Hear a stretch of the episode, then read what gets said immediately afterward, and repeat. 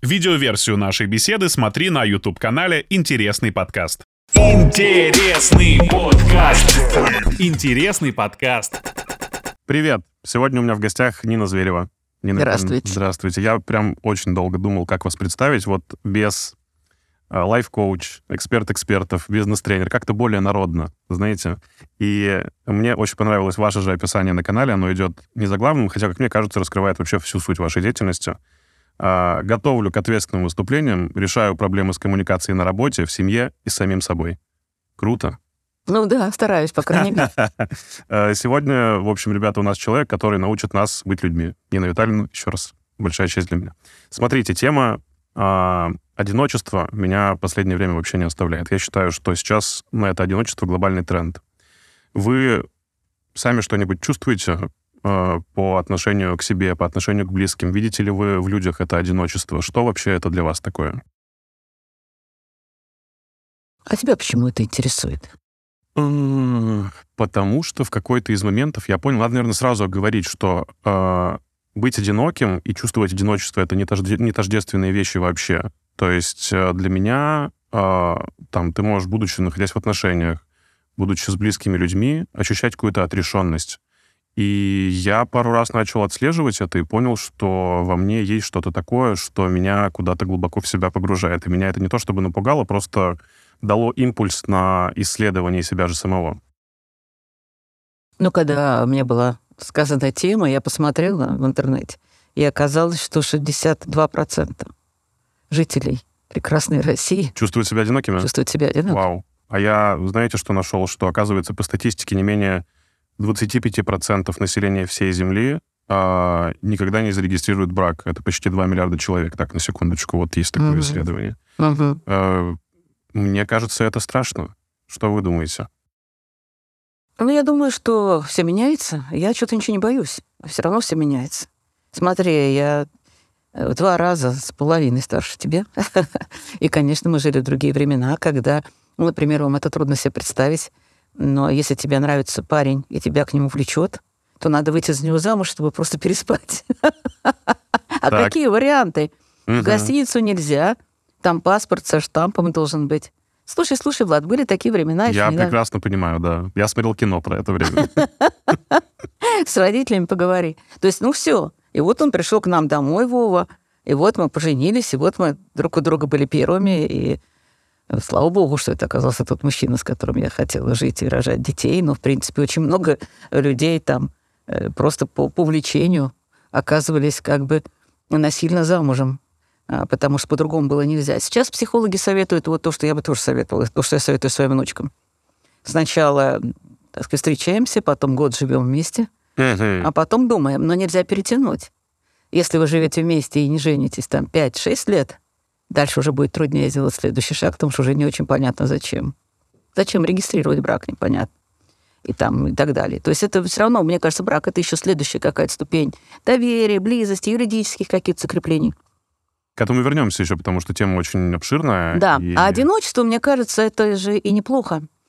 И сейчас же очень многие тренеры, лайф-коучи, психологи погружают человека в себя самого для того, чтобы он решил свои проблемы, для того, чтобы у него не болели руки-ноги, чтобы не было психосоматики. Э, лучше исследовать себя, чтобы понять, что ты по-настоящему хочешь. Чтобы быть свободным, надо понять себя, потому что нас как бы изучали родители, когда мы были маленькие, а потом наступает время, когда мы должны понять себя, чтобы быть счастливыми. И поэтому мы так погружаемся в себя, что вдруг оказывается, что я и есть самое интересное на этом свете. А более того, еще и общение с другими людьми требует определенных жертв, усилий, э, компромиссов. Это не очень приятное занятие. Поэтому я думаю, что э, одиночество это, э, понимаете, ведь от чего люди женились жили вместе? Чтобы решать проблемы. А Они, они сильнее были вместе. А, В смысле, проблемы материальные, проблемы воспитания детей, проблемы там своего жилища. Ну, видите, ты команда. А сейчас ты можешь все сделать сам или пригласить хорошую горничную. И она все сделает, все тебе постирает, помоет, очень желаю. Э, Позвольте немного не согласиться, потому что раньше люди, наверное, не все понимали, что они вместе сильнее, потому что так было надо, и такие были правила, как вы сами уже успели это заметить, потому что люди вступали в брак, ну, потому что все вступали в брак. Ну, и потому что все равно прекрасная фраза, как это, «Вдво- вдвоем легче, одному легче, вдвоем лучше. Он мне очень нравится. Ну, нет, нет, вдвоем а, до двоих-то все получается решается проще. Не знаю, ну М. да, ну был какой-то принятый формат в обществе. И порицалось даже как-то. Ведь смотри, я люблю людей, которые по-честному, например, говорят, что они не хотят детей. Я их за, за честность люблю. Знаешь, почему? Потому что я часто вижу детей абсолютно недолюбленных, и матерей, и отцов, которым не нужно было Ну, детей. В том числе это и порождение тех правил, о которых Конечно, мы я сейчас и это говорим, говорю, да, что да, люди да. вступали в Надо. брак, да, потому что, Надо, должен, так принято. Бесконечные вопросы бабушек про внуков. да, И дальше возникают вот эти, э, э, эти истории. А люди хотели жить для себя, а, например. Такого уже много тоже. А есть, наоборот, родители, которые родители-родители, профессиональные родители. И э, я все время билась как журналист, когда были первые семейные дома, детские открывались, чтобы э, добиться, чтобы им помогало государство, потому что они вот такие вот профессиональные родители, да, но там тоже огромное количество сложностей. Я не считаю, что одиночество — это проблема. Я считаю, что одиночество — это определенный этап, который проходит человек, и либо это остается э, навсегда его выбором, и это нормально, а либо все-таки он переходит на какой-то следующий этап. Вот это все-таки, знаете, если покопать, одиночество — это чувство, в скобочках, переживания, или это ситуация, с которой человек сталкивается и в какой-то момент ощущает себя одиноким, потому что, ну вот, э, мне кажется, давайте так, э, что пишет по этому поводу всякая Википедия и так далее, и так далее. Да, давай. Это состояние, ощущение человека, который находится в условиях реальной или мнимой коммуникативной изоляции от Мгм. других людей разрыва социальных связей, отсутствие значимого для него общения. Но есть у меня э, сомнения по этому поводу, потому что, как мне кажется, это какое-то вообще в целом эмоциональное состояние, когда у тебя нет доверительных отношений с кем-либо.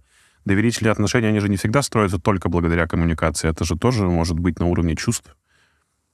Ну, давайте тогда займемся определениями. Давайте. Все-таки давайте. одиночество — это беда, проблема. Это человек так себя чувствует, кинутым, брошенным, одним, один на один со своими проблемами. Это одно. Или одиночество как выбор образа жизни. Вот это нормально. Хороший момент, да, потому что часто сейчас и в бизнесе есть тренд. э, Избавляйся от партнеров и иди один, потому что зачем тебе эти люди, с которыми надо согласовывать кучу моментов, если ты можешь это принимать сам гораздо быстрее. Это такой ну, приятный эгоцентризм, что ли, как это Мгм. правильно определить. Мгм. Приятный эгоцентризм, хороший. М. Ну, потому что у меня была у самого такая ситуация. Не при моих бывших партнерах будет сказано, но мы с ребятами поняли, что эта модель взаимоотношений нам не подходит. И когда ты становишься во главу и делаешь там, регистрируешь на себя юридическое лицо и продолжаешь сохранять человеческие отношения, но при этом работать с людьми сдельно, платя им зарплату, и ты видишь просто, как все меняется вокруг тебя, как начинают приходить большие деньги, как ты становишься более мобильным и так далее, и так далее. При этом ощущение одиночества пропало. Но когда мы были вместе, как основатели, оно было. Понятно, потому что было непонимание, недопонимание. Ну, да. И были, да, у всех разные представления о том, куда должно все двигаться. И были разные запросы у всех. Наверное, вот в этот момент человек одиноким чувствует себя, когда он чувствует, что он не услышан. Да. Как ни странно, я вот вся в людях, в детях, в внуках, да, но они далеко, но не важно. Это, это есть зум, есть возможность увидеться, съездить на свидание или их принять. А у меня бывает тоже чувство, когда я чувствую себя одинокой, когда какая-то вот потребность, она не удовлетворена, которую ты ждешь от общества или от партнера, скажем. И я просто теперь точно знаю, что это нельзя так оставлять, если это делает тебя несчастным, э, то надо с этим что-то делать. Надо четко осознать там, что тебе не достает, и дальше посмотреть. Ведь мы же не можем менять других людей, да? Но мы можем дать сигнал, если они хотят измениться сами, они это сделают. И, в общем, я вот теперь горжусь, потому что у нас такой возраст, да. Но у меня вот муж пошел к психологу. Круто. Когда я ему сказала, да, знаешь, я что-то не чувствую себя счастливой. Ого, что-то это мне, был да. тяжелый разговор. Я. Э, У нас не бывает тяжелых разговоров. Мы настолько знаем хорошо друг друга, он это уже знал, чувствовал, поэтому не удивился. Вот. А дальше, ну, даже вся дорога с двух сторон, я же тоже что-то делала не так. Поэтому я к психологу, он к психологу. У вас один? Один, один, А. но он хранит секреты. Что А совместная сессия у вас была? нет, Вова не хочет. Да я тоже не хочу, я там буду все время говорить, зачем. Нет. Что удивительно, когда, ну, мое представление совместных сессий семейных это когда один из партнеров ждет, что психотерапевт займет его позицию. Конечно. Как будто бы, ну, я же все-таки прав. Конечно, конечно. Каждый тянет на свою сторону психотерапевта, и еще хуже потом бывает. Ну, слушайте, все по-разному. Я вообще никаких выводов не хочу делать. Людей столько, сколько людей, столько историй.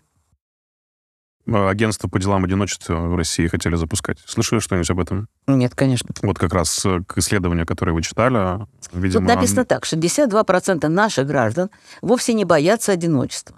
А те люди, которые чувствуют себя одинокими, вместо поиска второй половинки находят для себя другие, более увлекательные занятия. Как ты думаешь, какие? Более увлекательные, ну, э, хобби вы имеете ну, в виду? хобби, да, 44%. А, спорт, спорт, йога. Общение, спорт, йога. Алкоголь, сигареты. Алкоголь, сигареты что-то здесь нет, а вот компьютерные игры есть. Ну, друзья. Вот мне кажется, давайте искренне, а, подобные а, статьи и новости, они тоже ведь не до конца нам дают понимание того, что такое одиночество, почему эти 62% людей не чувствуют себя одинокими. А, не боятся сейчас, одиночества. Мы же, да, да, мы же сейчас с вами говорим, наверное, больше про ментальное одиночество, а здесь про физическое, про ощущение себя как единицы в социуме. Mm-hmm. Но ты можешь находиться в социуме, ты можешь быть глубоко женатым или замужним человеком, иметь полноценную семью, но при этом ощущать себя, блин, тяжело одиноким человеком. Вот uh-huh. в чем самая страшная история. Uh-huh. И ни спорт, ни хобби, mm-hmm. и компьютерные игры тебя, ну, наверное, не спасут, потому что у тебя просто мотивации даже на это нет элементарной. А как бы ты описал состояние вот это? Я тоже попробую. Как бы ты описал состояние одиночества? Хм. Если ты его испытывал. Вот с друзьями, с партнерами, и вдруг тебя накрывало, вот, что, что никто тебя не понимает, или как? Как ты это ощущал? Я... Ну, состояние одиночества — это когда ты э, понимаешь, что все идет куда-то не туда, и ты с этим ничего не можешь сделать. Вот мне кажется, это гораздо более глобальное ощущение, нежели просто сиюминутные переживания. Никогда ты поссорился, и тебя не услышали. Когда это, ну, вот такая система, которая набрала очень большие обороты, и ты не можешь этот замкнутый круг никак разорвать. Вот, наверное, это самое страшное. И вот страх возникает, ощущение одиночества. Выпал, да? Выпал из гнезда. Да, то есть ты есть, но тебя и нету одновременно. Потому что ты не ощущаешь себя важным механизмом дружбы, отношений, э, бизнеса, угу. неважно, взаимоотношений с работодателем угу. и так далее, и так далее. То есть это ощущение... Ты есть, тебя нет. Да, Хорошо, чего-то Влад, очень отлично. большого. Отлично сказано. Отлично сказано, молодец. И вы что думаете? Вот, ну, я женщина, и мне очень это важно во мне. Так. А, я не феминистка совсем. Мне важно кокетничать. Даже сейчас, почему нет? И мне важно чувствовать себя красивой, самой себе чувствовать красивой. Поэтому, собственно, если я не чувствую отзыва, если у меня нет отзыва, это совсем совсем не обязательно любовь там какая-то такая в привычном понимании. А реакция на меня какая-то вот такая, какая мне нужна. Если я из этого выпадаю долго, этого нет, я, я, я просто вообще умираю. Я умираю, я подаю сигнал СОС, я, я, я в океане внутри, я не могу дышать. Мне очень тяжело. Поэтому я ужасно люблю, когда меня хвалят, но хвалят не просто там мы вами восхищаемся, я очень не люблю. Это лесть, это пустые слова. А когда говорят что-то конкретное, и я понимаю, что да, да, это во мне есть, ура, получилось. Да, я дают... это сделал намеренно, это заметили. Ага, да, да, прекрасную да, обратную да. связь, и вот это вот бывает очень приятно. А кто не любит похвалу? Кто не любит, когда замечают его заслуги, успехи? Ну да, наверное. Вид, Но есть люди, которые важно. больше в этом нуждаются, а есть, которые меньше. Все-таки есть люди, которые сами себя умеют похвалить, и им этого достаточно. При том, что это не про нарциссизм сейчас вещь вообще, нет, да? Нет, конечно, не, не об этом нет, нет, у меня есть сотрудница очень любимая, с автором моих книг. Она все время говорит, только не хвалите меня, мне сразу неловко. А, мне это не нравится, я чувствую себя неудобно. Кстати, не она одна. Кстати, у меня недавно мой сын, он вообще очень интересный у меня, самый интересный разговор у меня с детьми, дети очень удались. Сын сказал, что что-то перехваливал у нас в детстве, потом была проблема. Какая? Потому что мир оказался не такой ласковый. А-а-а. Вот. И вообще, говорит, мам, твое стремление там сразу похвалить, оно не очень правильное. Ну вот, я уже себя вряд ли переделаю. Но я контролирую, когда меня впрямую о чем-то просят дети. Я потом себя очень контролирую. М, Но сама Любопытно, конечно, любопытно. Вообще, хочется еще, конечно, поразмышлять на предмет природы возникновения этого одиночества, потому что оно же откуда-то берется. Наверное, нет такого, что вот оно само по себе взяло и появилось вообще. Человек посылает сигналы. Это касается очень, очень многих сторон жизни. Мы социальные животные. И мы, ну, нам невозможно одним. Я иногда спрашиваю на своих занятиях по коммуникации, а, и у меня школа же есть, онлайн-школа, и кто-то из учеников придумал очень хороший слоган. Вот и ты начал об этом. Я, я тут вообще была прям поражена. Вот уж тебе, вот похвала-то какую я получила. Он говорит, вашу школу надо назвать «Учимся жить» с Ниной Зверевой. Потому что, говорит, я учился не коммуникации, я учился жить. И вот у меня там есть такой тест. Я его сама придумала. Когда э, человек выбирает из очень хороших своих качеств пять, которые кажется ему, что у него есть. А дальше Так. эту же анкету он дает родным, близким, знакомым, сотрудникам, начальству, не знаю. Она вся комплементарная, и анкету можно сделать так. Ты про начальство, начальство про тебя, да? То есть не обидно, и ты никого не напрягаешь. Ну, всем же интересно про себя. Нам же очень интересно про себя. А дальше ты сравниваешь. Вот эти качества, которые ты себе поставил, которые тебе кажется у тебя есть. Люди отметят или нет? Мы сделали это внутри семьи, но я всегда сначала пробую все на своих. И для меня это была ну, невероятная радость, потому что из пяти качеств четыре мы все друг у друга угадывали. Это и есть настоящая близость. То есть ты знаешь, что эти качества в тебе отмечают твои близкие, ты знаешь, что они делают нас всех счастливее вместе, да, и это здорово. Это речь только про хорошее качество, да? Конечно, я делаю хитрый комплементарный тест. Там нет плохих качеств. Но там они разные очень. И э, люди себе пишут, что они мастер рассказывать истории. Или, например, пишут себе искренность. И ни один человек из круга не пишет искренность. У этого, этого человека есть возможность попасть в одиночество, потому что он посылает сигнал, который не слышит. Очень, поня... очень полезно услышать сигналы, э, которые люди в тебе ценят. Поэтому надо больше разговаривать и спрашивать про себя, кто я. И что ты во мне ценишь, кто я? И вот такая экспертиза, она очень полезная. Лучшая экспертиза — это люди, которые тебя знают, но скажут тебе правду, просто скажут ее по-хорошему. Не обидно. И вот это очень полезно. Ты все время должен себя как-то, ну, как мне кажется, слово «должен» я не люблю, но очень полезно себя тестировать.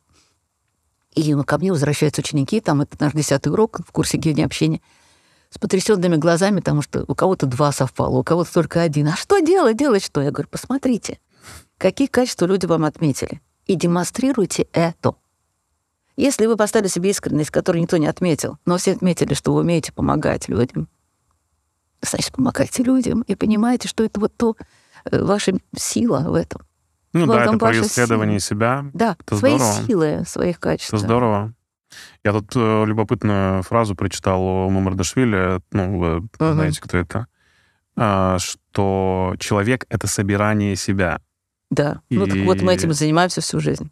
И психотерапия нужна в том числе, когда человек э, понимает, что он не может это сделать, или ему что-то мешает собрать себя, когда нарушается ход жизни, который дает ему радость этой жизни. И вы правильно тоже совершенно заметили, когда вы почувствовали, что что-то не то, вы об этом напрямую сказали человеку, который давал вам всю эту, все это время И да, ощущение счастья. да, это вот да, а потом как-то потихонечку уходит в браке. Мгм. Очень часто у нас счастливый брак. И мы друзья, и мы родные люди, да. Ну, все, все понимают, что любовь и все вот это то, что бывает по молодости, потом это трансформируется во что-то. Мне очень нравилось всегда, как моя мама говорила, они с папой 72 года прожили вместе, что это нежная дружба, это такой особый формат. А я все время говорю, Во, вот, это нежная дружба. Но слово первое у нас куда-то исчезло, понимаешь? Дружба осталась, а нежность куда-то ушла. И я вдруг поняла, что я, ну, что мне так не хочется жить.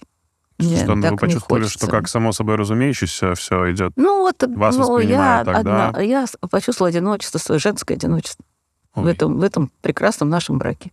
А женское одиночество это тоже вы отмечали, это уши, это про заботу, это ну, про и что? про какие-то приставания. При- Мы сейчас напеваем и говорю, ну, хорошо, давай сделаем, что-нибудь такое придумаем. Ведь нужны ведь обряды всегда, нужны обряды и традиции.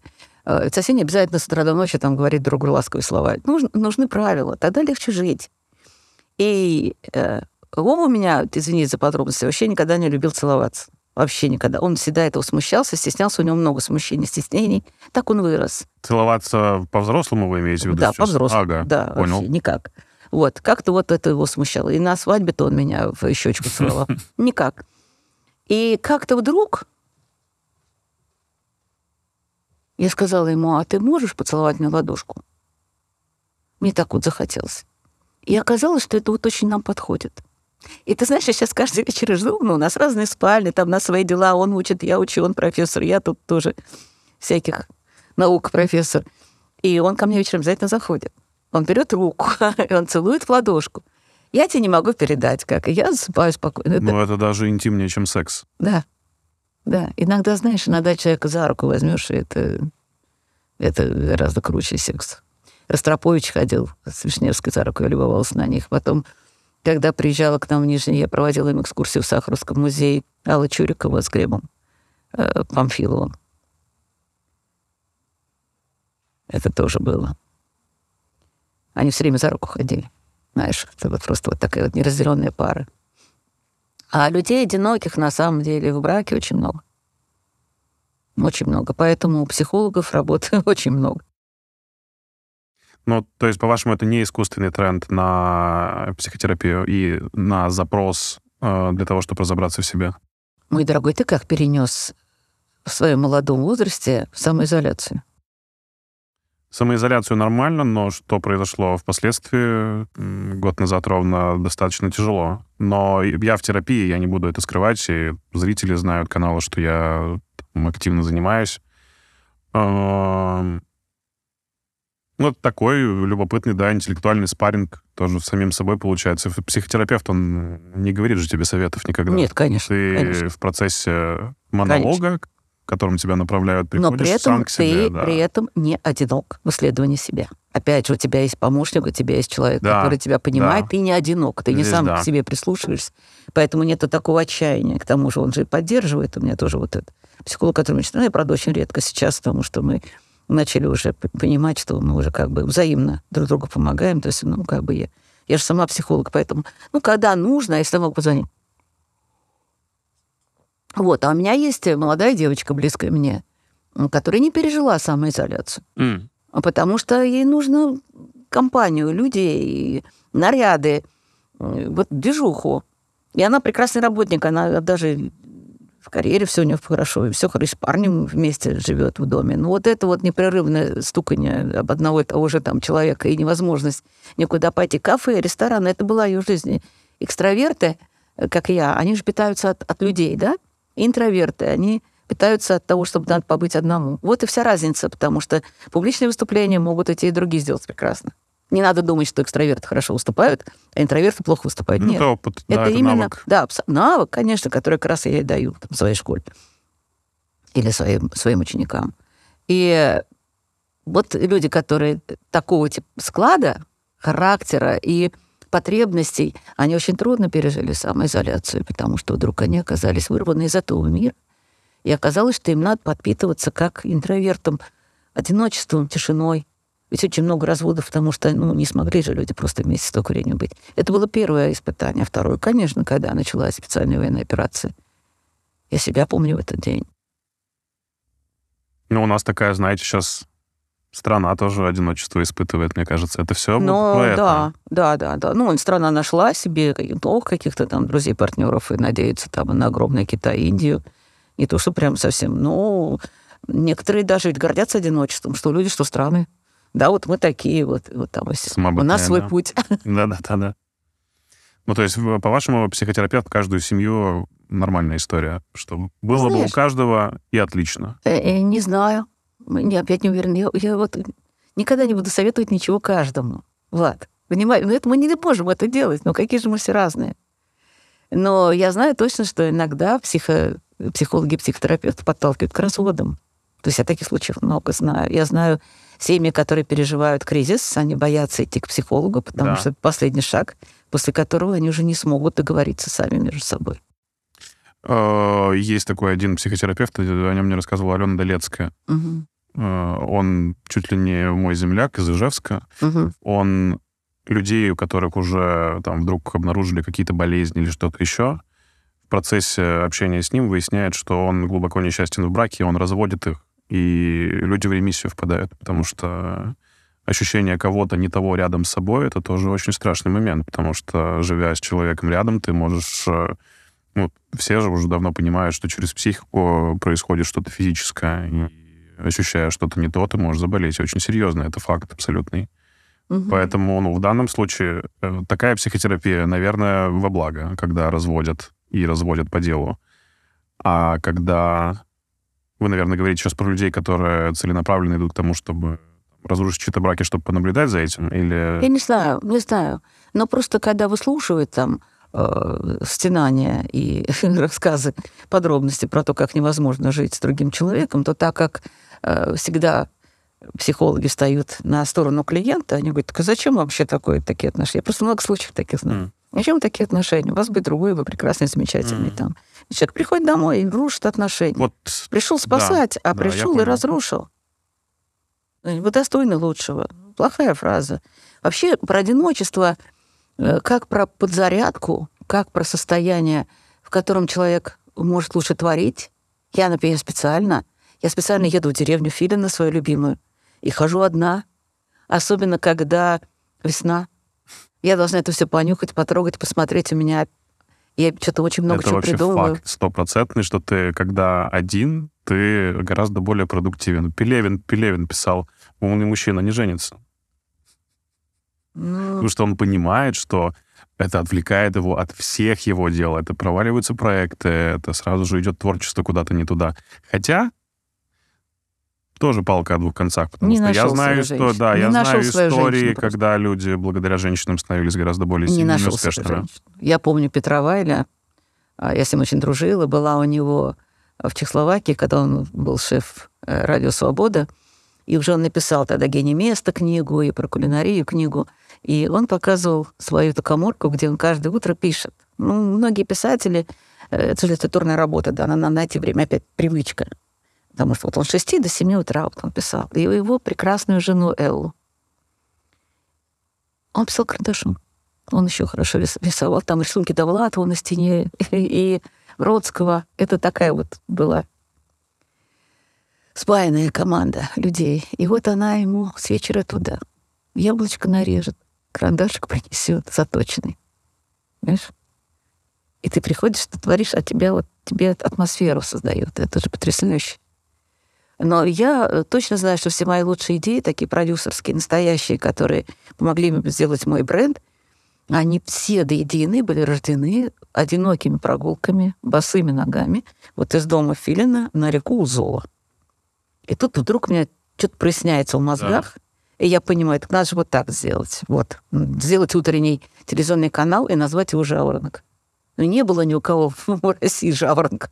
Утренний канал «Жаворонок». Я Думаю, так, взять ночное вечернее время и назвать его «Сова». И ко мне в канал «Сова» приходили И говорит на музыканты, языке. художники. Нет, ну канал «Сова» для тех, кто не спит, ты же понимаешь.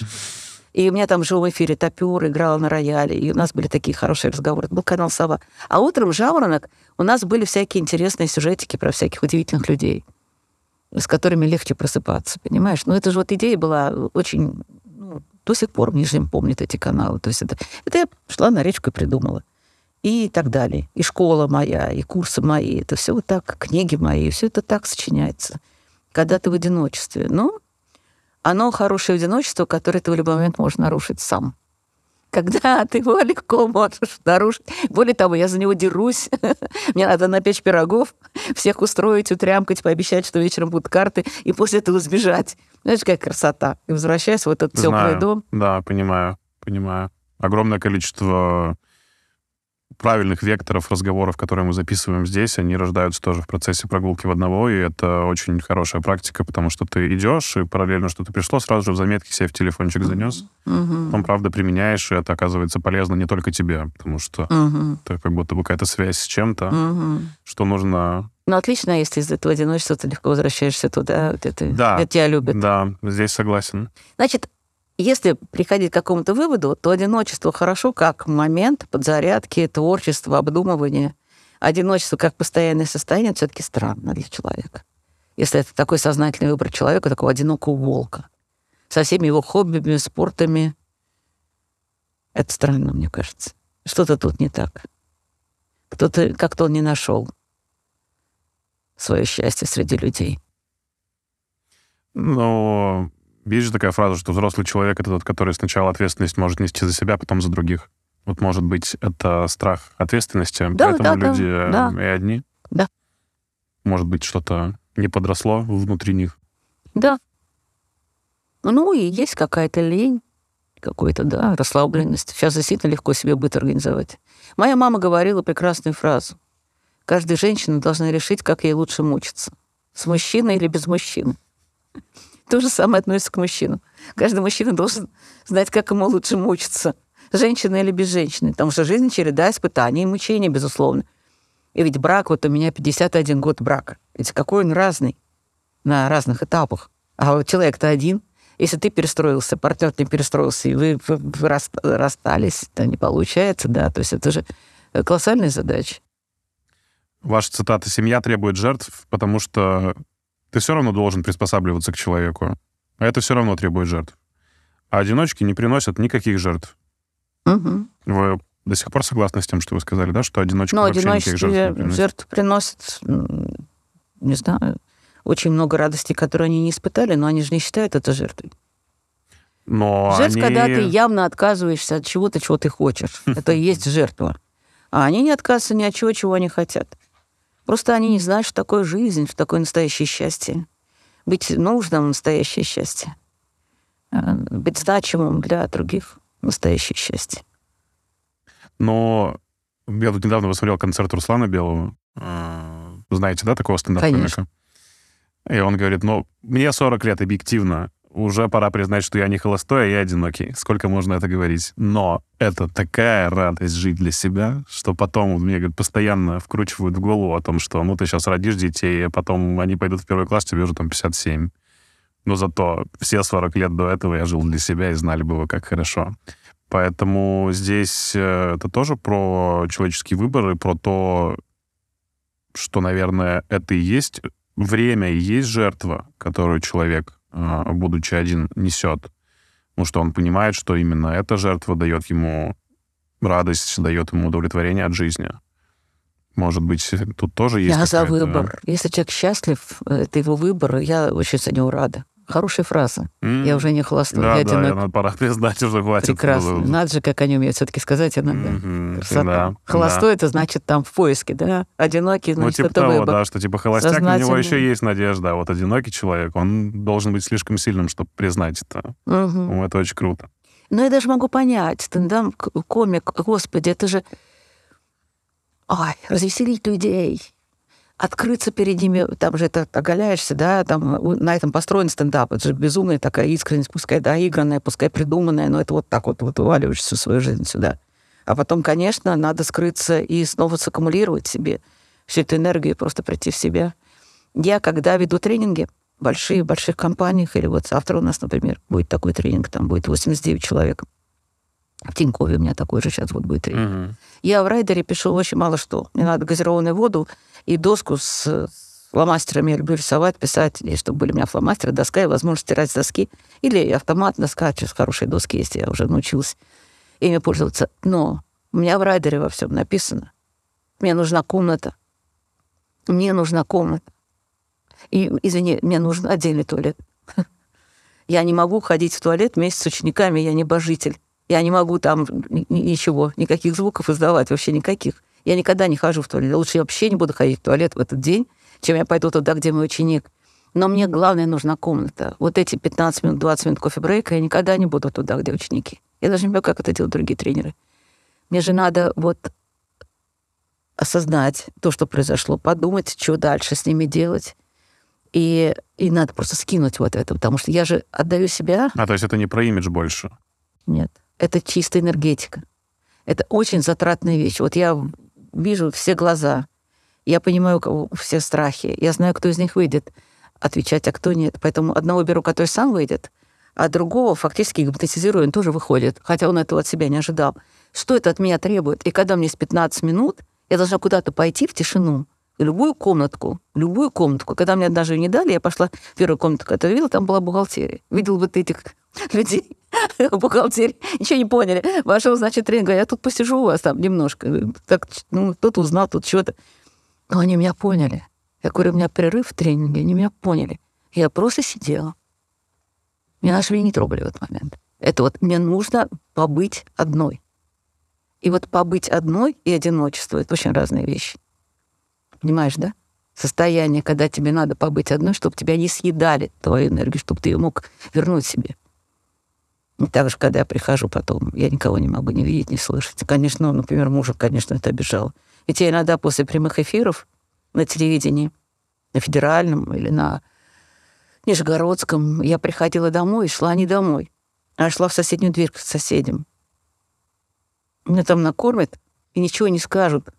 А домой там дети, муж. Надо рассказать, как день прошел, да? Нет, надо что-то делать. Надо что-то самому уже готовить, убирать, делать, ну и, и говорить. И там, а тут вот... И вот эти двери, ну, друзья были у нас соседи, да, вот эти две двери, и я понимаю, что надо идти туда, мужу будет очень обидно.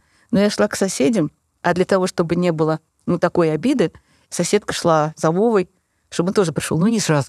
Минут 15 она давала мне посидеть. А потом говорит, Нина, к нам зашла, заходи. А вообще семейные отношения — это встреча двух одиночеств? Раз уж, э, раз уж тему подытожить надо про одиночество и перейти к семье. Да нет, ну что ты, тут столько вариантов. Это просто встретились два одиночества, разожгли у дороги костер. У Типа которого того. разгораться не хочется. Это речь уже про людей поживших, уже разведенных или потерявших друзей, или там друг другу уже не верящих ни во что. И вдруг вот они встретились и столкнулись взглядом. Сколько фильмов об этом, да, хороших, прекрасно. Мне очень нравился французский фильм «Старое дело». Вот там прям вот точно женщина, которая все, вот она уже поняла, что это не ее вариант, там, не ее формат. И вот появился этот чудесный парень, который все делал, что ее раздражало. Ну, все просто, что ее раздражало. А в результате оказался тем самым твоим мужчиной. Нет, я думаю, что это встреча двух людей, которым лучше вместе, чем поодиночке. Они находят в этом очень много радости.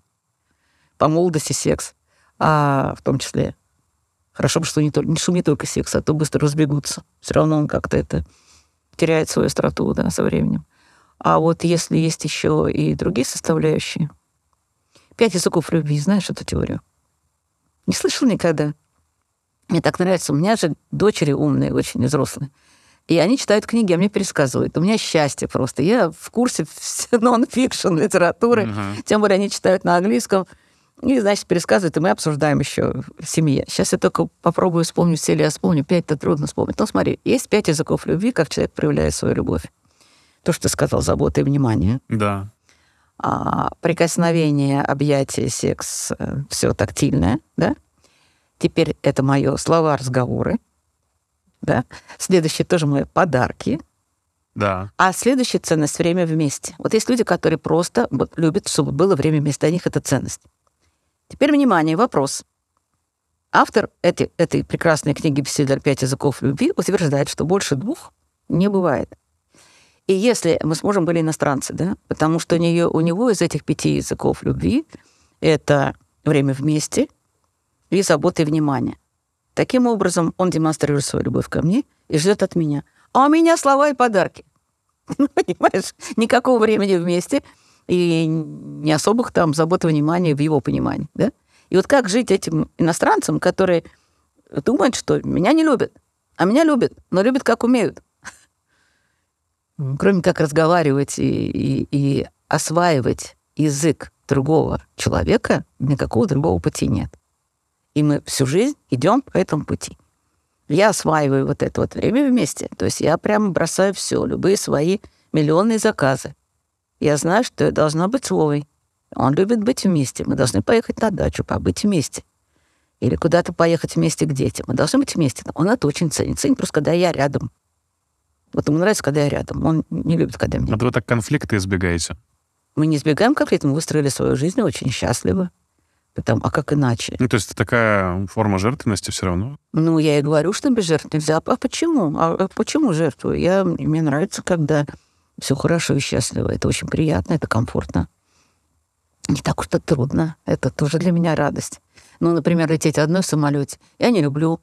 А когда рядом вот можно руку на руку положить или пихнуть, если он вдруг начал, э, заснул и храпит.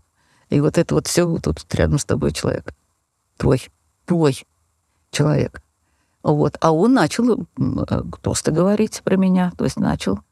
С подарками как-то сложнее, но и подарки тоже появились немножко. Мы осваиваем. Это вот сейчас, только спустя столько Да времени? нет, нет, А, и раньше тоже, но сейчас как-то особ- с особым рвением, потому что видишь, как все-таки заявление о том, что я не чувствую себя счастливой, но сильное было заявление. Сколько вы уже вместе? 51 год. Вау. Ну, я 18 лет вышла замуж. Ну, у нас э, долгие браки в семье, и, и- и, как мне сказал сын как-то, одноразовые браки приняты. Очень от дедушек, от бабушек. Бабушка с дедушкой 68 лет вместе, мама с папой 72 года вместе. А ну вот мы тоже идем к нашему А вот браку. вы можете описать буквально одним предложением для вас э, семейная счастливая жизнь это что? Вот пропуская через свой опыт. Это комфорт, тепло. Мне комфортно и тепло. Ну, то есть это равно любовь. Да, нежная дружба — это равно любовь. Даже, мне кажется, круче. Мы можем целый день почти и не видеться. Знать, что мы есть рядом. Мы же не ссоримся никогда. Вот еще очень важно. Потому что мы очень мирные. Всегда так было? И вся семья такая. Это моя хилесова пята. Если на меня начнут кричать, и, не дай бог, еще что-то, я не смогу вообще. Я даже не смогу ответить ничего.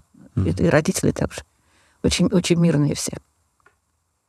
Боимся друг другу задеть, чувство друг друга за- задеть. Лучше потерпеть, не сказать ничего, чем там задеть. Как-то очень нянчимся друг с другом.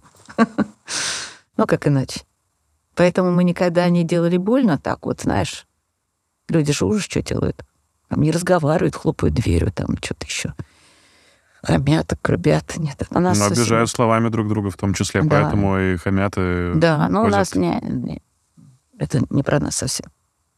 Вот. Такое счастье. «Семья, что надо» — отличная книга. Да. Отличная книга. Я поизучал, ну, не всю успел, но сколько успел, мне очень понравилось, Спасибо, что, Влад. Это главная книга моей жизни. что вы... Семья для вас — это систематизация и порядок. То есть у вас э, есть определенный алгоритм, как Да. вы уже тоже мне успели сказать, про Да. э, наставничество с коммуникациями, публичными выступлениями. Это формула. Да. И у вас есть три столпа, на которых, как вы говорите, все держится. Пообещал детям выполни. Первый. Родители тоже люди, а дети с рождения взрослые — это второй. И хочется — это очень важно. Третий. Э, Как вы выкристаллизовывали вообще эти правила и благодаря чему вы решили сделать именно на них упор? Почему, почему это для вас важно? Ну, это немножко прошедшее времени я уже по- подумала, почему у нас получилось. И по сравнению с другими семьями. Ну, например, у нас получилось трое успешных, очень качественных, очень дружных между собой с нами детей. И мне кажется, э, их было бы больше, если бы не советское время. Я хотела пятерых. И с Вовой нам бы это прекрасно удавалось. Мы очень хорошо растили детей. И мы совпадали с ним э, в том, что не надо ребенка ограничивать. Хочется, это очень важно. Это дает свободу и дает поиск себя побыстрее. Потому что мало ли что захочет ребенок 12-13 попробовать, куда пойти, в какую секцию, как, с каким кем подружиться, в какую школу перейти, какую там, я не знаю, занятие бросить. Не обязательно что начинать, еще иногда бросают. А Вот как-то в манипуляцию это не превратить. Хочется ребенка, который потом благодаря Э, Для этому этого надо быть спекулировать начинает. взрослым, э, взрослым, да. Я так вот, например, с мамой. Я однажды услышала, я же умная девочка была, я услышала, что мама сказала, что никогда в жизни не будет заставлять дочь учить музыке. Потому что ее измучили, она закончила музыкальную школу, никогда не садилась за фортепиано, как полагается, во всех Из-под палки. интеллигентных семьях. Да-да. Что ты думаешь, сколько раз я начинала и бросала музыку? Восемь раз. Я начинала, потому что мне нравилось. Ко мне приходили вот такие симпатичные э, мальчики, учителя из консерватории, бедные, прямо как в этом Маршаке э, побежала мышка мать, там, это тетю утку в няньки звать. Вот ко мне приходили мальчики из консерватории, они начинали со мной, значит, разучивать, мне очень нравились, а потом мне надо было гамма, там еще что-то. Это мне уже не нравилось. Я подходила к маме, говорила, не хочу заниматься музыкой. Я знала, что мама сразу сказала, что хочешь, не надо, потому что она дала клятву. А я это слышала. Вот это была манипуляция. Кстати, я не, не умею, я не знаю музыки. То есть в некотором смысле это моя ответственность. Однажды я сказала маме, ну, а чего ж ты это сказала бы там? Все, она говорит, ну зачем? Если ты по-настоящему хочешь учиться музыке, это можешь сделать и в 20, и в 30. А тогда я, я, я не буду доставлять. То есть это даже не мои правила, правила семьи, в которой я выросла. Я очень была счастлива в семье ребенком. Меня никто ни в чем не ограничил. Ну, слышишь, вот сейчас представь себе э, девочку там позвали на телевидение. Мне было 8 лет. Ну, честно говоря, четыре улицы э, с трамвайными линиями и одно большое шоссе. И вот э, куда идти? Вот к вышке. Там через проходную. Это вечером, это утром. Никто не провожал. Я хотел туда одна на телевидение. Это было мое дело. Но родители очень трогательно отменяли какие-то свои дела, чтобы увидеть меня по телевизору. А, потому что они понимают, что мне это важно. Вот это и есть семья, когда хочется ребенку. Это для всех значит очень много. А разобраться в этих хочется должны умные взрослые родители. Это не хочется конфетку. Это когда поиск себя происходит. Ну что было бы со мной, если бы мне запретили? Некому было водить меня на телевидении. Хорошо, а как тогда быть в моменте, когда ребенок вдруг оказывается какой-то не в такой компании? Это же очень тоже момент тонкий и часто... У нас есть очень простой ответ на этот вопрос. Очень простой. Мы очень дружили с детьми, и они поэтому были с нами в той компании. И мы всегда держали двери открытыми. Если спросите, пропадали ли у меня деньги, драгоценности и чего-то, конечно, пропадало. Да? Но тогда это самое... Я деньги вообще легко очень к ним отношусь, к приходу к уходу. Это самая маленькая жертва за то, чтобы ребенок понял, кого он привел в дом. Такое было. Но они же должны пройти это все, практику всю. Ну да, Петя играл в компьютер и очень долго, и очень много. И в его комнате было полно друзей, которые играли там, с ним в этот компьютер. И мы мог, должны были это пережить. При этом они приходили на кухню, съедали все, что было в холодильнике. Когда Вова приходил с работы, или я у нас нечего. Мы, это надо было пережить. Ну, то есть это просто нарабатывание мудрости в процессе того, как взрослеет ваш ребенок, и все, вы даете ему волю. Очень мало кто может из детей привести домой друзей. Очень мало. Мне все мои трое детей говорили, что только к нам можно. У меня тоже можно было. Ну, Мне повезло, получается. Получается, повезло. Mm. Обычно родители ну, боятся, что придут. Мало ли там что будет, кто придет. И вообще не очень пускают в этот дом. Ну, то есть гостеприимство — это один из важных элементов Конечно, но ну, просто это, на самом деле, это надзор за ребенком, о котором он не догадывается. Ну, ты видишь всех его друзей, и ты понимаешь, и твои парочка слов... Ну, у меня, смотри, у меня вот э, Катя, вторая дочка, она ушла замуж за одноклассника своего, Тимофея. Вот они вместе тоже уже почти 30 лет.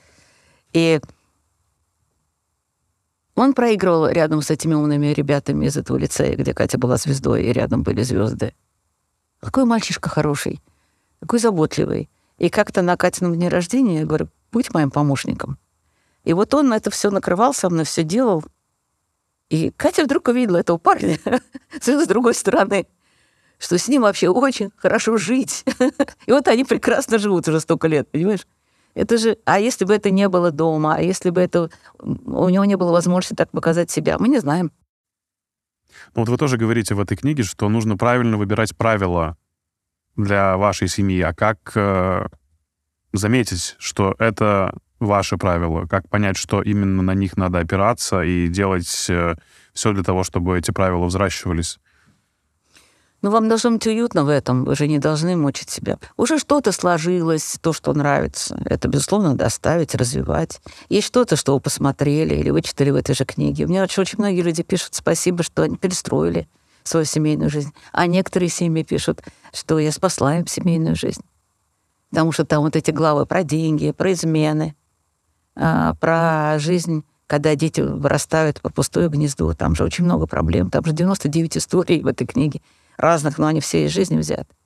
Вот, поэтому это очень, ну, люди очень разные. Я не хочу давать э, какого-то совета, который там надо приложить там ко всем. Нет. Кроме того, что прислушиваться к себе, к партнеру и быть счастливым. Это один камертон. Ты счастлив или ты несчастлив. Не надо притворяться, что ты счастлив. Это невозможно. Надо объяснять, говорить. И эти правила не вырабатываются. Ведь обязательно что-то нравится обоим. Вот на это надо обращать внимание, прежде всего. Ну, еще, например, когда вы растите детей, есть точное правило, что если папа что-то сказал, то мама поддержала. Мама что-то сказала, папа поддержал. Очень плохо детям, и это, кстати, колоссальное поле для манипуляций, когда мама и папа говорят разное. Это, это абсолютное правило. Да? да. И говорят по-разному. Вот это очень спокойно ребенку, когда это унисон. Здорово. Я вот как раз хотел, э, ну, слушая вас в течение уже какого-то времени, э, задать вопрос, а есть лидер в вашей семье? Ну, то есть мне почему-то кажется из процесса нашего общения, что это вы. Что... Всем так кажется, но когда с нами живут на даче и видят моего мужа, то все говорят, что никогда не ожидали, что это такая робкая, почтительная еврейская жена, которая подает мужу ужин, который говорит, Вовочка, Понятно. Вовочка. Конечно, это самое главное, чего но ты сама все понимает. Да-да-да. Я про еврейских жен знаю. Ну вот, видишь как. Мне нравится это. Мне нравится уважать мужа и делать его э, главным. Он с удовольствием эту роль э, и занимает. Ну, Нам сейчас пришлось поменять квартиру вот, на дом. У нас теперь дом свой в Нижнем Новгороде. Я никогда не думал, что это сделаю. Но потому что место одно было рабочее, когда началась самоизоляция и прочее, для Зума. О, профессор, он в физтехе учит народ и в нашем университете. И он это место занял как главный. М. А мы с моим ассистентом Мишей, мы там где-то по кухонкам, все по спаленкам. Я сказал, все, я так больше не могу, давай тогда, чтобы у тебя было место, у меня было место. Но по умолчанию он его занял. Кто главный? Несмотря на то, что, конечно, если говорить про материальную обеспеченность, А То- вот если все пытаться подмять под э, какие-то социальные устои, у вас патриархальная, получается, семья? Есть вообще э, какая-то самоидентификация ваших взаимоотношений? партнерский брак, я считаю, Ага. Что такое Партнер. тогда партнерский брак? Это когда вы оба можете принимать решения. конечно. Это когда слово каждого является очень важным. Да, Ра- равный. Как тогда избежать споров и конфликтов, опять же, возвращаясь? Ну, как избежать споров? Надо обсуждать, даже писать. Иногда, когда мне трудно ему что-то сказать, я пишу. А, Он мне отвечает, ну, в соседних комнатах. Это нормально. Сообщение, в смысле, прям вот... Ну, письмо прямо длинное а, написать. от руки? А Почему от руки в телефоне? Я отсылаю. И дочери также. А, Потому что, когда пишешь, больше думаешь над словами, а мы же не хотим ранить друг друга. На эмоциях же ничего нельзя говорить. Да, Поэтому сложно. надо, чтобы это... Ну, слушай, жить вдвоем, конечно, сложно. Ты испытываешь разные состояния, у тебя разные настроения, у человека тоже могут быть разные состояния и настроения. Можно очень не совпасть. И в тот момент, когда очень не совпали, вы можете очень сильно друг друга обидеть. Этого нельзя допускать. Поэтому это как бы вот надо править это все. Но если есть ради чего? Я же вот не против же, как этот замечательный Руслан Белый одиночка. Я же не против. Выбирайте себе свой формат жизни, который вас больше устраивает. Меня, например, сейчас очень интересует формат жизни. Мы с подругой с моей обсуждали, с моей ровесницей, с компаньонкой. Вот. Я вот думаю об этом прямо, ну, как сказать, у меня есть муж, слава богу, да, но если бы вдруг э, что-то случилось с мужем, или если бы мы не сохранили наши отношения, то я бы в эту сторону посмотрела. Потому что одна я А. точно не хочу жить. Жить э, с э, человеком, который вам близок по духу и вместе работаете, вы об этом? Нет, компаньонка — это именно помощница, я считаю, по хозяйству. Это я говорю Вовочке, э, э, муж у Ага. меня очень хорошее определение дает. Вов, как бы ты назвал, вот если я живу с компаньонкой, или там, ну, про подругу мы говорили, которая искала себе такую женщину, мы об этом обсуждали. И он говорит, это человек, э, которому, ну, скажем, Татьяна, да, которому Татьяна может сказать, налей мне чаю, а она ей не может. В ответ. Это Не очень равные отношения, но человек, кажется, понимающий, немножко умный. припудренное слово «прислуга». Да нет же, ну посмотри Островского еще. Это важный человек. С ним можно много чего обсудить, можно кино посмотреть вместе. Это должен быть умный человек и грамотный. А материальные вещи тоже можно каким-то образом все обговорить. Ну, помощник. Ну, я, например, сейчас вот нуждаюсь в помощниках. А Я это чувствую. Это возраст есть возраст, и нагрузка есть нагрузка. Поэтому есть водители в Нижнем, есть водители в Москве персонально, есть помощница по хозяйству, есть и, и- и так далее. Вот. А вот компаньонка это, это очень хорошо. Потому что я одна точно не смогу жить. И я не хочу грузить с собой детей и внуков. Такой э, тоже зыбкий вопрос. А как вы к нетрадиционным ценностям относитесь? Есть же такие семьи, которые как раз-таки вот благодаря сопартнерству, сокомпаньонству еще имеют какую-то более глубокую связь. Для вас это что? Ты имеешь в виду нетрадиционную сексуальную связь? Да. Ну, чё, если люди выбирают, и все счастливы, я совсем не против. Слушай, Фрейд очень хорошо сказал, что есть только одно нарушение в сексе — это отсутствие секса. Больше других нет. Но у Фрейда все вокруг этого построено. Так... Но он молодец, он просто впрямую говорит э, о том, что волнует всех людей, волнует секс, деньги и смерть. В принципе, на самом-то деле. Я это говорю своим ученикам всегда. Что если вы хотите, чтобы вас слушали, вы должны понимать, что вокруг этого надо обязательно что-то сказать. Борис Немцов, у которого я была доверенным лицом, с которым мы дружили, очень хорошо шутил всегда. Вот это вот ниже пояса ему эти шуточки очень хорошо удавались. Он, он это прекрасно делал, блестяще просто. Без, э, знаешь, без пошлости. Ну, как народ реагировал? Ну, как же это народу нравилось? Все эти шуточки по поводу мужчин и женщин и всех этих дел. Это легко. При этом он создавал впечатление человека не одинокого, но выбирающего путь одиночки. У него, насколько я знаю, не было привязки к конкретным женщинам. Да. Это тоже удивительно. Да, да, ну, было очень И он много. находил в этом силу. Да, да, да, да, ему женщины нужны были именно как сила. Но я знаю хорошо его жену и дочь, поэтому я могу тебе сказать, что у них был очень счастливый брак. А, Настоящий счастливый, сбалансированный брак, и который бы и не прервался бы, если бы там не поведение других женщин.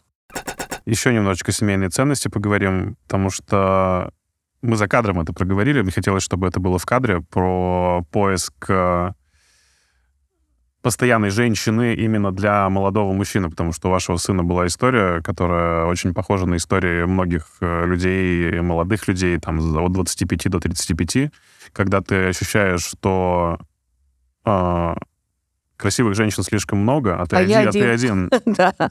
И Женщина и машина, это было две страсти.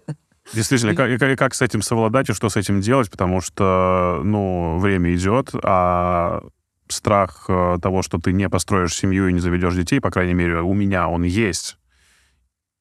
И Знаешь, такая чаша весов, Знаешь, какой хорошая есть фраза? Познавший много женщин узнает женщин. Познавший одну, влюбленный в одну, познает любовь. И она вот, ну, не такая глупая, как вот, не такая, она так вот и есть. И я, я, я, считаю, что мо- моногамность — это, э, ну, не должно быть такого требования. Если есть такая потребность в этом, если человек сам хочет, выбрал для себя этот путь, ну, браво, аплодисменты. Но вот выбор партнера и семьи, я сказала Пете, что обязательно быть женщиной. Просто знаешь, как в этом фильме «Кабаре», значит, это были не те, не те красотки, не те женщины. Хотя каждый раз он говорил, все, вот это вот это и есть моя любовь. А потом вот оказывалось, что другая любовь, или там еще какая-то, а вот еще рядом ходит. Если ты обращаешь внимание на других женщин, ну, то это нормально. Вообще-то нормально, даже если у тебя есть жена, обращать внимание на красивых женщин. Но если ты счастлив с этой женщиной дома и и думаю, какие-то жертвы, да, значит, куда-то там нельзя, да, чтобы вот это вот... Идешь вглубь отношений. Вот я это наблюдаю, это, и меня, конечно, это безумно радует, потому что я ему говорю, просто не нашлась твоя, а вот тут нашлась его. Нашлась его женщина. А это интересная, кстати, история. Рассказать тебе историю. она сама его нашла и взяла. Она сама его нашла и взяла, но Какая? она очень, очень правильно определила, как это сделать. Потому что он как раз, несмотря на то, что был очень избалован женским вниманием, а такой ну, вырос настоящий рыцарь женский и красавец, но он э, всегда заботился о женщинах. Но никогда не встречал женщину, которая заботится о нем. Причем Катя, сестра, она все время делала, говорит, Петь, столько женщин готовых заботиться о мужчине, как ты находишь тех, о которых, о которых ты должен заботиться? Ну, хоть что-нибудь. С последней девушкой своей он расстался после того, как он позвонил с работы. Первый раз они жили вместе. И сказал, чтобы она приготовила ужин, пожалуйста, идет домой голодный. Когда он пришел, он застал девушку в слезах всю. Как ты мог заставлять меня готовить ужин? Ну, ты понимаешь, что все предыдущий ужин готовил он. Он говорит, так я попросил. Как ты мог меня попросить? Он говорит, ну, вообще-то это, ну, ну, как бы нормально. Но после этого он понял, что это опять чередой раз не его девушка. В Америке у него была еще интересная история с девушкой, с которой он долго был прекрасной девушкой. Он решил там тоже что-то сготовить в этом э, холодном доме ее. Открыл плиту, а там туфли оказались в плите. Да, там, говорит, очень удобное место для хранения туфель. Вот сбежал. Для сушки. Ну да. Ну да. Понимаешь, вот а хотел, парень-то воспитан это в семье, где мама подает, и, и все вот так хлебосольно вкусно, и, и мужчина там вот так.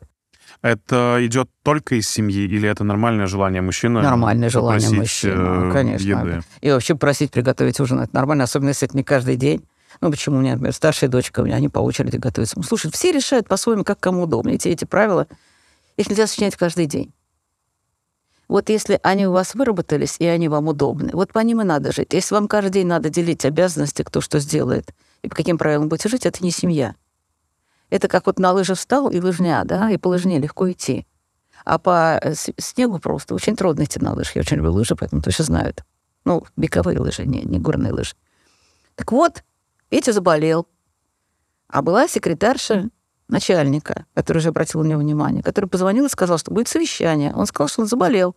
Она взяла его адрес и приехала с морсом, с едой, с котлетами. Он был потрясен, говорит, у него была температура высокая, как видение такой, девушка с, с, с борщом и с морсом. Вот этим покорила? Абсолютно. Просто элементарной разглядел, заботы? разглядел, да. И они очень хорошо живут. Сколько да, вы уже вместе? У нас такая красавица Надя. А? Сколько вместе? Десять лет. У. Да, не, они очень хорошо живут. И как его желание к окружающим красоткам? А все. Вот утихомирились? Совсем утихомирились, ага. И она, ну, она очень следит за собой, она очень красивая. Прям настоящая фотомодель. Она красивая. Она знает, что она должна быть красивой. И она очень любит. Что нужно мне? Ведь я же свекровь и теща. А мне нужно видеть, что моего ребенка любят. И в этом смысле я очень счастливая. Я это прямо, знаешь, вижу. Хотя это уже годы и годы. Как-то все так складно у вас получается. Угу. А когда начинаешь э, копать вглубь и сталкиваться сам с похожими ситуациями, то ощущаешь просто робость, слабость и э, неумение с этим работать. И потому что ну, для меня всегда, знаете, вот это вот генеральная мысль в голове о том, что ну, взаимоотношения между мужчиной и женщиной это очень сложно и трудно. И вот эта вот фраза «это работа», она меня так пугает, она меня так выбивает из этой самой колеи, из этой лыжни. А слово «жертва» тебя так не испугало? Тоже испугало, потому что для меня жертвы — это всегда ну, уход от каких-то своих привычных укладов. Тогда пусть тебя напугает фраза то... Руслана Белого. Пока mm. ты у нас холостяк, да. но скоро будешь одинок. Да. Слушай, Влад, я тебе скажу, что нету ничего в мире лучше, вообще ничего сравнимого нет со смехом твоего ребенка. Понимаешь? С, вот с тем, как, как пахнет младенец. С тем, как он прижимается к тебе и засыпает у тебя на плече. Ничего, э, это, если в тебе дано это, если это в тебе есть. Я мечтала об этом, как только родилась. Мама говорила, что я не умела ходить, но уже кормила кукол. И мне нужно было найти человека, который это любит так же, как я. Я искала не мужа, я искала отца своих детей. Я его искала, мне кажется, я нашла его по запаху. Я не знаю, вот я увидела, что это и есть ну, да. отец моих детей. Мне хотелось поскорее начать их делать. Я сексом не была увлечена совсем, наоборот, даже я его боялась, честно говоря, потому что там как-то проблемно все это у нас получилось. Мы у кого были, мы вообще не знали, что это такое. Вот. А вот а ребенок получился сразу прямо, вот, знаешь, вообще через 9 месяцев после первого прикосновения друг к другу. И когда, я не знаю, только в фильмах или в книгах говорят, там, когда женщина говорит, у нас будет ребенок, в нормальной жизни все знают, там, пришли месячные, не пришли месячные, совсем наблюдаешь вместе. Но вот пришла уже к врачу, и уже врач сказал, что да. Я прошла домой, и Вовка мой, когда я сказала, что врач сказал, что да, у нас были высокие потолки дома, Сталинка. Он подпрыгнул, дотронулся рукой до потолка. Вот мы до сих пор мы вообще не понимаем, как это могло произойти. Я так смеялась, я никогда такого не видела. Вот это было, когда человек просто, я не знаю, взлетел от радости. А на следующий день он пошел в магазин, купил, что тогда продавалось? Да ерунда это продавалось, кабышные эти вот детские что ли, ползунки, эти? ползунки. А-а-а. А ему был 21 год, чтобы ты понимал. И он этот 21 год, он сюда вот повесил вот эти ползунки, и он ходил. Я говорю, ты что? Он говорит, я привыкаю. И для меня, как для матери, для, которая только еще там начала носить ребенка, вот рядом был мужчина, который вот мы ночью говорили, я говорю, я встану, спи. Он говорит, нет, я встану, спи. У нас никогда не было встань. Никогда. Мы хранили сон другого, понимаешь? И вот это... Как? Куда это денешь? Это никуда никогда не денешь. залезть в алгоритм есть, Надо найти все... партнера своего. Ну, Надо да. найти. А если еще дальше? Вы воспитывались в такой семье. Наверняка и ваш муж тоже был с ценностями, которые ему были привиты его родителями. Это все, к сожалению, очень сильно разбивается о наше общество сейчас, которое есть которая намеренно тебе говорит, не нравится, иди, вот мы с вами уже это обсуждали. И поэтому такой большой трафик людей в нашей жизни, и поэтому постоянное копание выбирания. Надо даже, найти своего человека. Даже элементарный Тиндер. Надо он- найти он своего человека, того, с которым будет легко и не будет никаких жертв. Найди свою женщину. Есть твой есть у женщины свой мужчина, если такая сексуальная ориентация. Есть у мужчины своя женщина. Надо найти. Он, Миша, ассистент мой, искал в интернете, нашел свою вот, женщину. Возвращаясь, Тиндер, он устроен не для того, чтобы ты нашел там кого-то, а для того, чтобы ты не нашел и вернулся в Тиндер. Вот Понимаете? так вот, да? Да. В этом чертов алгоритм этого приложения. Первый раз слышу, как интересно. Представляете? И задача, ну, понятно, как любой другой площадки, которая зарабатывает на этом деньги, чтобы ты продолжал и возвращался искать. Все, это просто витрина, это просто технологии, это просто то, что как раз-таки и разрушает эти традиционные ценности, о которых я сегодня очень сильно хотел с вами поговорить. И мне кажется, что мы на многие вопросы ответили и для меня, и для зрителей, которые будут это Я могу смотреть. сказать больше. Мне очень нравится молодежь. Мне нравятся твои ровесники. Мне нравится, как они растят детей. Я очень люблю ездить. Сейчас это все, конечно, будет гораздо меньше. Вот этими огромными самолетами в Египет, в Турцию. Я же не была всегда так оплачиваемым человеком. Понимаешь, этот Египет и Турция был для нас предел мечты. И там столько молодых людей с младенцами. Они Да, они на есть, отдых. конечно. И как они умеют с ними разговаривать. И как много мужчин возятся с детьми. А в Израиле, ты был в Израиле на пляже? Там все женщины лежат и болтают, и все мужчины с детьми строят из песка, из камней, занимаются. И тут у него ребенок, и здесь у него Ну, это ребенок. в культуре иудаизма, я думаю, что Ах, вы знаете. какая прелесть. Да. Ну, это же какая же мужчины, Да. молодые мужчины, как отцы, нет ничего красивее. Я не против этого, но меня искренне пугает ситуация, которая развивается сейчас, когда мы оказались вот в изобилии технологий и цифровизации. Мне кажется, что это очень сильно подшатывает те ценности, о которых мы с вами сегодня говорим. Я не хотел бы э, в это верить, я не хотел бы, чтобы там моя жизнь так сложилась. Я, наоборот, максимально дистанцируюсь от этого и пытаюсь не погружаться, и как раз я за традиционные ценности, о которых мы сегодня Я с вами тоже говорили. тобой. Но это, к сожалению, очень-очень большой бич современности. Вот и, чем дело. конечно, теория прагматического эгоизма, здорового, нездорового эгоизма. Теория, что одному сильно легче, и ты все можешь себе позволить. И так тяжело проникать в проблемы другого человека и сразу обращаться в терапию, да, всем вместе, Ну, всей семьей. Да. А, ужасно.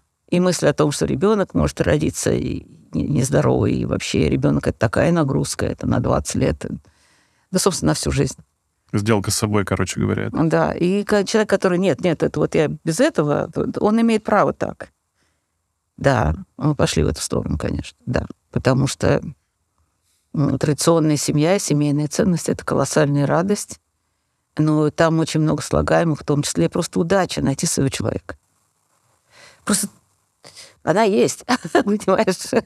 Она тоже тебя ищет. Конечно. не- Даже абстрагируясь от меня, думаю... Она тебя люди- ищет и ждет. И знаешь, это Евтушенко всего наизусть знал в свое время. Со мной вот что происходит совсем не так, ко мне приходит, мне руки на плечи кладет, и у другой меня крадет.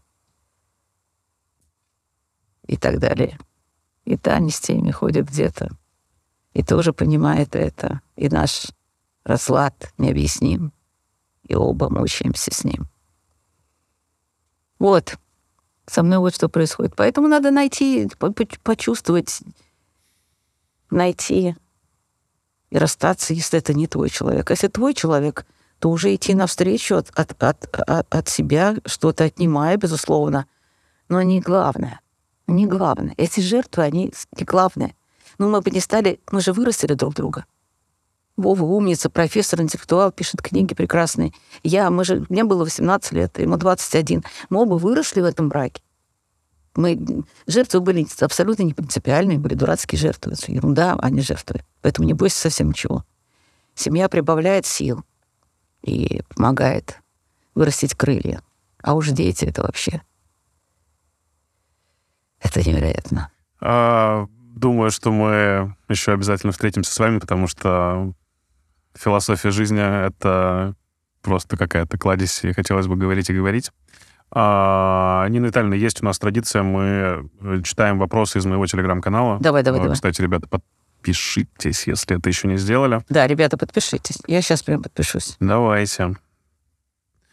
А, Следующий вопрос. Как называется телеграм-канал? Телеграм-канал называется очень скромно «Влад Аганов». Замечательно.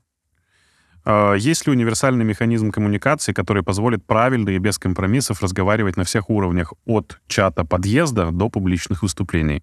Конечно. Надо подумать цель, с которой ты открываешь рот. Надо подумать, кто рядом с тобой, и это очень важно. Надо подумать формат, тоже нельзя перетянуть.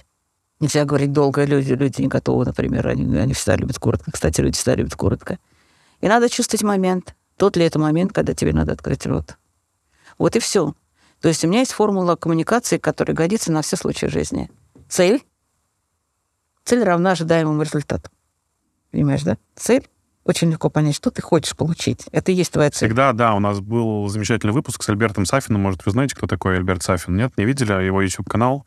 Э, Мы разбирали принципы правильной коммуникации. Как раз всегда, ну, один из принципов — это цель любого диалога. Мгм. Ты в любом разговоре с любым любом. человеком всегда должен знать, к чему Мгм. ты хочешь Да, идти и да. вести туда, Даже с куда тебе близкими нужно. людьми, Да, обязательно. факт, Иначе это будет непонятно что. Ну и все. Но цель я раскладываю. Вы достигнете цели, если вы знаете, с кем вы имеете дело, если вы знаете свою аудиторию. Чем глубже вы знаете, тем лучше.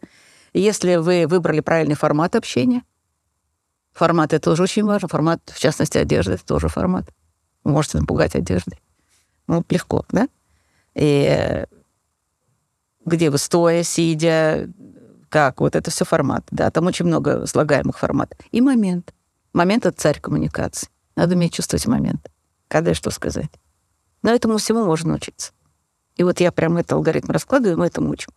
Как определить цель, как узнать аудиторию, что такое формат и как ему следовать. Вот там нужно сделать с вами выпуск будет про коммуникацию, я так Ну и давай, я буду рада, мне так нравится с тобой разговаривать. Так, как коротко и правильно презентовать себя в любой компании так, чтобы запомниться людям? Ну, я думаю, что вот предыдущий ответ в целом может сюда быть применим. Нет, почему? Это очень хороший вопрос, потому что я считаю, я- Влад, что у каждого человека должна быть визитная карточка такая на словах. Да? Она должна быть на 15 секунд, на 30 секунд и на минуту. Дескрипторы себе, да? А, потому что сразу это может не прийти на ум. И должно быть несколько вариантов. Ну, например, на 15 секунд я всегда могу сказать, что я... а, меня нашли на улице, можно сказать, режиссера телевидения, когда мне было 8 лет. Сейчас мне 70. Значит, 62 года я работаю в медиа. Да? Это если я хочу показать себя как эксперт. Да? А если я хочу показать себя как а, счастливую женщину? То я могу сказать 65 тысяч учеников. 65 тысяч учеников. Три государственных награды, две премии ТЭФИ. Но самое главное, это трое детей и шесть внуков. А, я думал, скажете, я один муж, я думал, сейчас скажете. Один муж, но мне кажется, это естественно для меня. Да. Все глядя на меня, понимаешь, что у меня один муж. А, И финальный вопрос гостю. Как научиться выстраивать собственные границы с начальством на работе? А, так, чтобы начальство не мстило санкциями, не лишало тех крох премий, которые они выплачивают нам, работникам, в качестве поощрительных выплат. А, если что, я работаю обычным учителем, а обычной среднестатистической, а, в обычной среднестатистической школе в регионе России. Хороший очень вопрос, но мне кажется, это вот к семейной жизни то же самое. Жизнь на работе, братцы, тоже требует неких правил и неких договоренностей. И если там с директором что-то такое вот прямо не ладится, надо только не один он, вот, который пишет, а прямо с учителями поговорить, и поговорить по-хорошему, чтобы были договоренности. Потому что почему его обижают, что вы решили там какую-то премию или там чего-то? Потому что он об этом не был предупрежден заранее. Он, это все случается, когда случается, это очень все обидно. Потому что вину чувствует какую-то за то, что что-то сделал когда-то не так, и из-за этого лишили премии. Тут же вопрос и был поставлен, что как бы правильно выстроить собственные границы. Наверное, была ситуация, когда эти границы были кем-то нарушены. Ну, тогда мне надо понять ситуацию. Так, мы с тобой ничего тут так не договоримся. Я только могу сказать одно, что любые разговоры на берегу всегда лучше, чем потом раз- разруливать последствия. Договариваться заранее всегда лучше. Вот вопрос от меня в продолжении темы взаимоотношений с работодателем. Когда внутри коллектива говорят, мы одна большая семья, стоит верить этому коллективу или нет? Может ли быть коллектив Я все поняла, что-то я задумалась просто. Я знаю такие коллективы. Это все зависит от того, насколько сам лидер коллектива хороший папа или мама. Мгм. Если они настоящие папа и мама, они строят вокруг себя семьи. Я, в частности, такая же. Ну, скажем, когда Сагалаев, Эдуард Михайлович, мой большой друг и очень известный там в медиа человек, но не твоего поколения, а предыдущего поколения, ну, он создал молодежную редакцию, Да, с которой знаю, вышли да. все. Программа «Взгляд» и прочее. Но я с ним очень близко дружил. И когда он пришел на ТВ-6 и стал начальником большой компании, вот все до сих пор, кто там работал, они вспоминают, что это же была семья. Вот они мне все говорят это слово, даже не зная, что, что они так говорят. И Тогда, то есть, это не было такой повесткой, как Это была сейчас. семья. Да, это была семья, где ценили, дружили, растили друг друга и вспоминали потом с безумной ностальгией. Но очень мало кто на это способен вокруг себя эту атмосферу э, семейную создавать. Настоящую. Только если у человека есть в этом талант, дар и потребность. Надеюсь, что вам было тепло, полезно и уютно в нашем разговоре. В гостях интересного подкаста была Нина Зверева. Спасибо, что вы смотрите. Нас уже больше 150 тысяч человек на канале. вас поздравляю. Вот это да, спасибо. Спасибо, что подписываетесь, ставите лайки и пишите комментарии. Это правда помогает нашим видео попадать в рекомендации YouTube. Он очень любит все вот эти вот штуки, поэтому не забывайте поставить э, колокольчики, лайки или дизлайки, если вдруг Откуда у тебя такой голос красивый? А, вопрос к моей семье, наверное. Неужели родился с таким голосом? Ну, мне кажется, что да. Я когда в жизни ничего не делал специально. Меня спрашивают, что ты делаешь? А я ничего не делаю. Какой голос красивый. Просто красота. Нина Витальевна Зверева была у нас в гостях. Подпишитесь на ее канал и на наш. Удачи и пока. Это интересно. Удачи, удачи и пока.